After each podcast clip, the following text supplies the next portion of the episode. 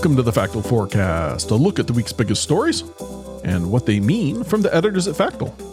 I'm Jimmy Lovaas. Today is August 31st, and in this week's forecast, we've got Lebanon's historic economic crisis, Taiwan reopening to some Chinese tourists, India launching its first space based solar probe, Trump's arraignment in Georgia, and a possible labor strike at two major liquefied natural gas plants in Australia. You can also read about these stories and more in our weekly newsletter, which you'll find the link to in the show notes. Up first, we'll take a look at Lebanon's ongoing economic crisis. For more on that, I've got fellow Factal editor Agnese Boffano. Hello, Agnese. Hey, Jimmy. So glad you're here. Hoping you can fill us in on what we need to know about the situation in Lebanon. So, to start, can you give us a bit of a recap on how we got here? Of course, yes. The Lebanon governments that we've had over the last couple of decades or so have all been basically accused of corruption and mismanagement that eventually led up to the financial meltdown in late 2019 when it was made very clear that the state no longer had the capacity to finance the debt that had accumulated over the years and inflation rates have only worsened since then and now the Lebanese pound is estimated to have lost more than 95% of its value since 2019 and of course, this has had a devastating impact on the society. About eight out of 10 Lebanese are estimated to live in poverty, according to a late World Bank statistic. And the country continues to experience hours of power outages at a time, major infrastructure deficits, and all of this only made worse by the port blast in Beirut of August 2020, as we all remember very vividly. And the economic situation, of course, goes hand in hand with politics. And Lebanon has had years of political deadlock made evident most recently by the fact that the country hasn't actually had a president since last year, even though there's been more than a dozen attempts at electing a figurehead. But unfortunately, you know, because of the sectarian system in which the government is set up on, political rivalries always come in the way of moving forward. And there was some sort of hope when the IMF came out and said that it would grant Lebanon a 3 billion aid package. But of course, because of the political vacuum, that acts as a further inhibitor for corruption. The reforms that were required by the IMF, IMF were not met. And so Lebanon again missed an opportunity to come out of the economic crisis there. And what's the latest then? Are there any new developments?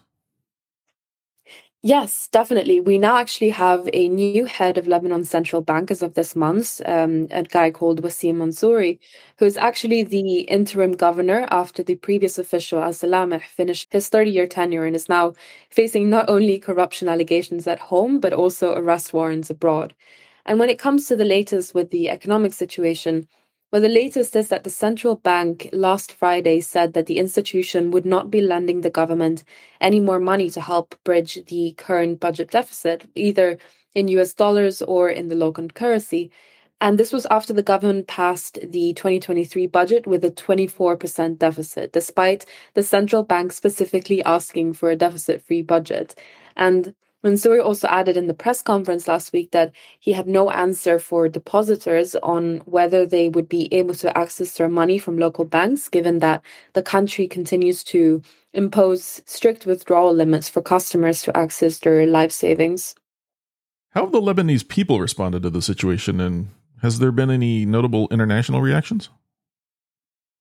Yeah, you know, when we were monitoring the live press conference last week, and Mansouri came out and said that statement about the people not being able to withdraw their savings from the banks.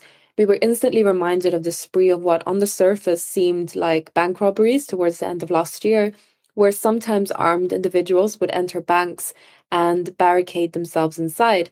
But of course, in reality, it was very different from any other bank robberies because what these individuals were trying to do was just try and get some of their own money from the deposits, which most people are unable to do to this day because of the strict withdrawal system that I mentioned earlier. So that was definitely a reaction that Lebanese people had.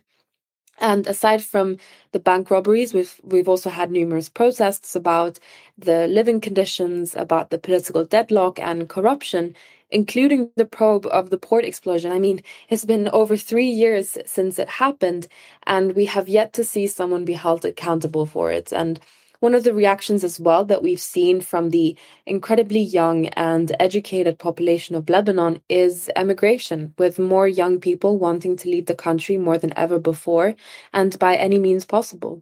And you ask about international reactions. Well, aside from the IMF attempt at giving a loan, we've had other numerous humanitarian aid packages sent from institutions like the EU, which most recently sent an aid package of 65 million.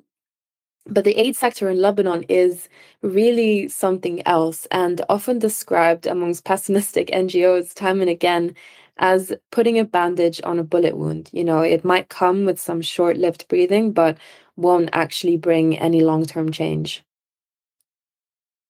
Well, given all that, what do you think folks should be watching for uh, in the time ahead? So, to close off, I wanted to bring in two things that I think we should be watching for next one locally and one regionally. So, firstly, of course, as I mentioned, the instances of protests, including the so called bank robberies, are becoming more and more likely to take place again. You know, frustration on the ground is reaching levels unprecedented before, and it's only a matter of time before this explodes on a nationwide civil level again. And I think it would be quite interesting just to move on to the regional aspect to see if the regional developments that have been taking place in the last couple of months might actually have an effect on the political situation in Lebanon.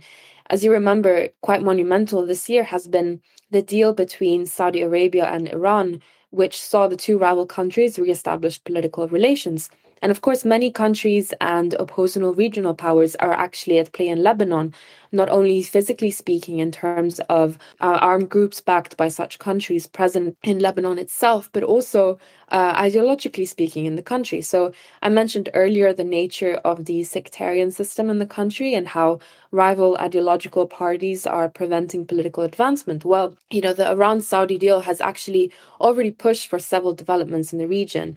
Uh, the Iran backed Syrian regime in Damascus uh, is being pushed to be reintegrated into the Arab League more than a decade after its suspension. And in Yemen, the deal has also helped broker the release of hundreds of Iran backed Houthi prisoners and a somewhat more stable situation with its neighbor Saudi Arabia. And so just because we've had an incredibly pessimistic few minutes talking about this, Jimmy, I'd like to say that although this deal between Riyadh and Tehran happened a few months ago, perhaps there's still a chance for it to impact Lebanon, if not in political advancement, at least a step out of the stalemate that has just worsened and worsened the living condition for the Lebanese people. Well, thank you. I suppose we'll stop here for today, but Always appreciate you catching us up to speed on what we need to know. Thanks so much, Jimmy. Take care. Taiwan will once again begin allowing some mainland Chinese citizens to enter the island tomorrow. That is, if they're on group tourist or business visas. The change comes after a three year hiatus and despite limited reciprocity and heightened military tensions across the strait. Travel between mainland China and Taiwan has been curbed since 2019 when China halted individual tourism permits for Taiwan amid tensions over sovereignty claims. The coronavirus pandemic then suspended virtually all travel between mainland China and Taiwan. Taiwan largely retained restrictions on mainland Chinese visitors even after reopening its borders to most parts of the world last year. Of course, China continues to conduct military exercises that cross the unofficial median line of the Taiwan Strait, it recently even held a day of drills around Taiwan to express its ire over Vice President William Lai's brief stopovers in the United States. Now, China has been gradually expanding the list of international locations its citizens are permitted to visit. Still, it has yet to add Taiwan or respond to Taiwan's olive branch. Beijing did express a willingness to welcome Taiwan tour group visits earlier this year, however, that in a push for closer ties ahead of presidential elections on the island next January. India will launch its first ever space based observatory to study the sun on Saturday. Named after the Sanskrit word for the sun, Aditya L1 aims to get a deeper understanding of the sun through studying concepts like solar winds, which can cause disruptions here on Earth. The spacecraft is expected to take about four months to reach the halo orbit around the Lagrange point 1 of the Sun Earth system, about 932,000 miles from the Earth. The solar probe's launch comes days after India became the first country to land a spacecraft on the unexplored south pole of the moon. The country's space program is also lauded for its cost effective missions, with its latest moon mission costing less than the budget for the Hollywood space films Gravity and The Martian. Former President Donald Trump and his co defendants will be arraigned in Georgia on Wednesday. A grand jury in Fulton County indicted Trump along with 18 others on August 14th. The 41 count indictment accuses Trump and his co defendants, including lawyer Rudy Giuliani and former White House Chief of Staff Mark Meadows, with unlawfully conspiring to conduct and participate in a criminal enterprise after Trump lost the 2020 election. Trump and several of his co defendants have denied any wrongdoing. Now, while Trump is already facing three other indictments, the Fulton County, Georgia case is drawing much attention as it's under the state's racketeer influenced and corrupt organizations law, also known as the RICO law, something usually reserved for the mafia. Workers at two major liquefied natural gas plants in Australia are due to go on strike starting next Thursday.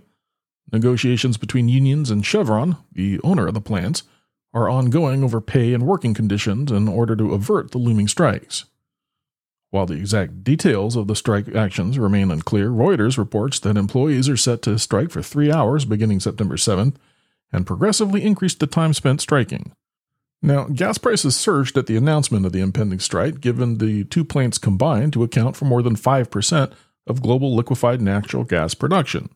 European prices in particular rose sharply on the news given the continent's reliance upon global liquefied natural gas supplies following the decline in imports from Russia in the wake of last year's full invasion of Ukraine.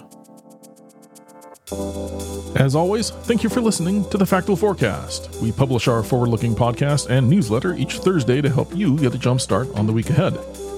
Please subscribe and review wherever you find your podcasts. And we'd love it if you consider telling a friend about us. Today's episode includes work from Factal editors Vivian Wang, Awais Ahmad, and Alex Moore.